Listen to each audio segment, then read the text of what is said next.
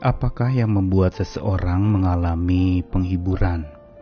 Atau apa faktor utama yang membuat orang terhibur? Jawabannya bisa beraneka ragam. Semua berkaitan dengan nilai-nilai yang dipegang oleh seseorang untuk terhibur atau tidaknya hidupnya. Namun pada umumnya, orang sering kali menganggap baru terhibur dan hanya terhibur bila memiliki sesuatu atau seseorang, memiliki keluarga yang baik, memiliki harta benda yang banyak, memiliki kedudukan yang terhormat, atau memiliki jabatan yang bergengsi, dipuja-puja orang. Mungkin pula ia memiliki kesembuhan setelah dari sakit. Dia memiliki kemenangan setelah kalah dia mendapatkan dan memperoleh sebuah sukacita setelah duka cita. Kebanyakan orang jadi mengukur terhibur atau tidak dirinya berdasarkan apa yang ia punyai, apa yang ia peroleh, apa yang ia dapatkan.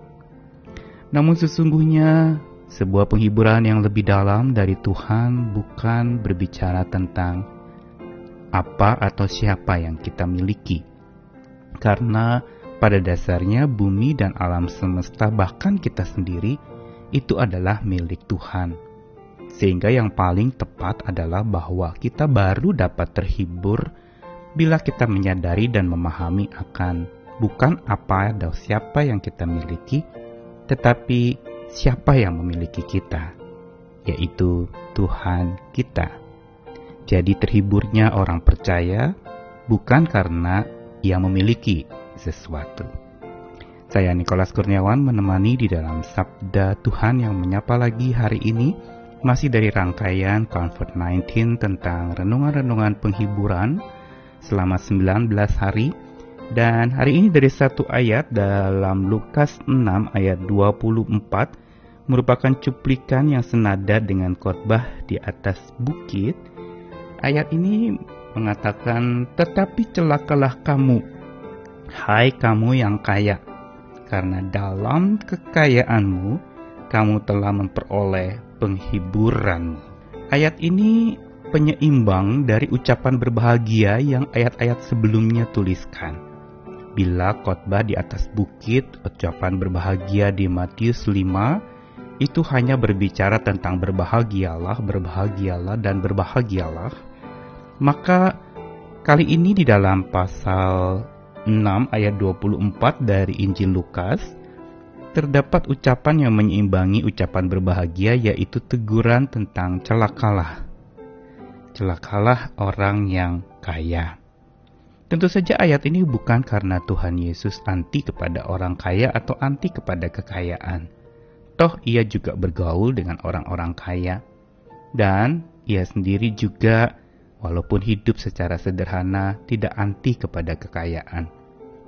Tetapi yang menjadi permasalahan yang ditegur oleh Tuhan Yesus kepada para pengikutnya pada waktu itu adalah ketika seseorang menaruh landasan atau alasan terhibur dirinya itu pada kekayaan yang ia miliki. Kekayaan ini bisa berupa apa ataupun siapa segala sesuatu yang dipandang sebagai milik pribadinya itu yang dianggap dapat menghibur dirinya. Ini yang ditegur keras oleh Tuhan Yesus sehingga dia menggunakan kata celakalah engkau yang kaya. Yaitu engkau yang bergantung penuh atau mengandalkan kekayaannya sebagai sumber kekuatan, sebagai sumber penghiburan, bahkan itu satu-satunya yang menjadi alasan seseorang merasa terhibur. Padahal sesungguhnya Tuhan ingin mengajarkan kepada setiap orang pada waktu itu bahwa terhibur atau tidaknya diri seseorang itu bukan berdasarkan apa yang dimiliki oleh orang itu. Karena segala sesuatu adalah milik Tuhan. Termasuk pribadi lepas pribadi, semua ciptaan Tuhan adalah milik Tuhan bumi dan segala isinya adalah kepunyaan Tuhan. Dan ini yang sering kali tidak disadari oleh seseorang. sehingga orang lalu mencari penghiburan dari kekayaan, dari harta benda, dari apa atau siapa yang dimilikinya. Padahal ini mengandung sisi bahaya, yaitu ketika segala itu yang dimiliki dijadikan landasan untuk penghiburan seseorang teralami. Bahayanya adalah ketika semuanya itu punah, maka seseorang akan habis-habisan merasa tidak ada hiburan lagi, merasa habis-habisan stres dan depresi mungkin karena apa yang dia pandang sebagai miliknya itu raib dari dirinya. Namun seseorang baru dapat mengalami penghiburan bila dia sadar bahwa segala sesuatu yang ada padanya, segala sesuatu bahkan semua orang di sekitarnya termasuk keluarganya, yang hidup bersama dengan Dia, itu semua adalah milik Tuhan, dan kita perlu mengelolanya dengan baik. Ini yang menyebabkan seseorang sesungguhnya dan seharusnya mengalami penghiburan senantiasa, karena berlandaskan kepada siapa yang memiliki kita, yaitu Tuhan Sang Maha Kaya. Dialah yang dapat menghibur kita tanpa henti. Dialah yang justru penghiburannya adalah sebuah kekayaan yang tak tergantikan. Sang pemilik hidup kita, itulah yang membuat kita mengalami penghiburan. Menyadari bahwa nyawa yang ada pada kita hari ini milik Tuhan dan akan kembali kepadanya segala apa yang ada pada kita hari ini yang kita peroleh mungkin dengan jerih lelah dan upaya yang berat yang kita lakukan. Ingat dan sadar bahwa itu semua juga pada dasarnya adalah milik Tuhan. Dan karena itulah sebenarnya kita harusnya secara sederhana mengalami penghiburan dari Tuhan. Karena kita adalah milik Sang Maha Kaya, pencipta langit dan bumi, penebus manusia berdosa, penyelamat hidup, bahkan penghibur yang senantiasa tidak pernah jauh dari orang-orang yang percaya kepadanya. Karena itu hari ini inspirasi dari firman Tuhan mau mengajak kita untuk mencoba melihat sekeliling kita. Siapa atau apa pun itu adalah dimiliki oleh Tuhan. Dan kita dipercayakan, dititipkan satu saat Tuhan akan ambil lagi apa yang menjadi miliknya. Karena dia yang lebih berhak atas itu semua. Karena itu hari-hari ini mungkin setiap kita ada yang kehilangan harta bendanya. Kehilangan orang yang dikasihinya.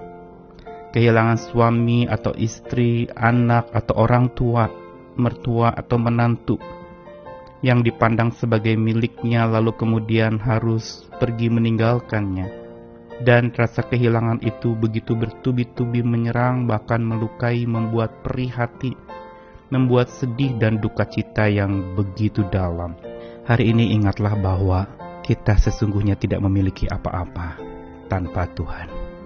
Kita bukan apa-apa tanpa Tuhan kita bukan siapa-siapa tanpa Tuhan.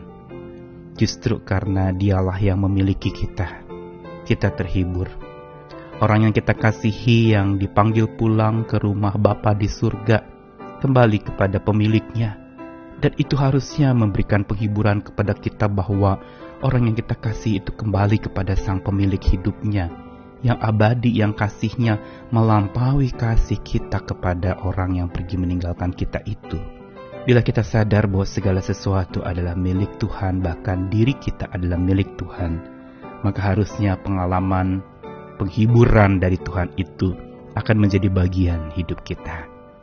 Percayalah dan sandarlah senantiasa kepadanya dan terhiburlah karena kita milik Tuhan. Amin.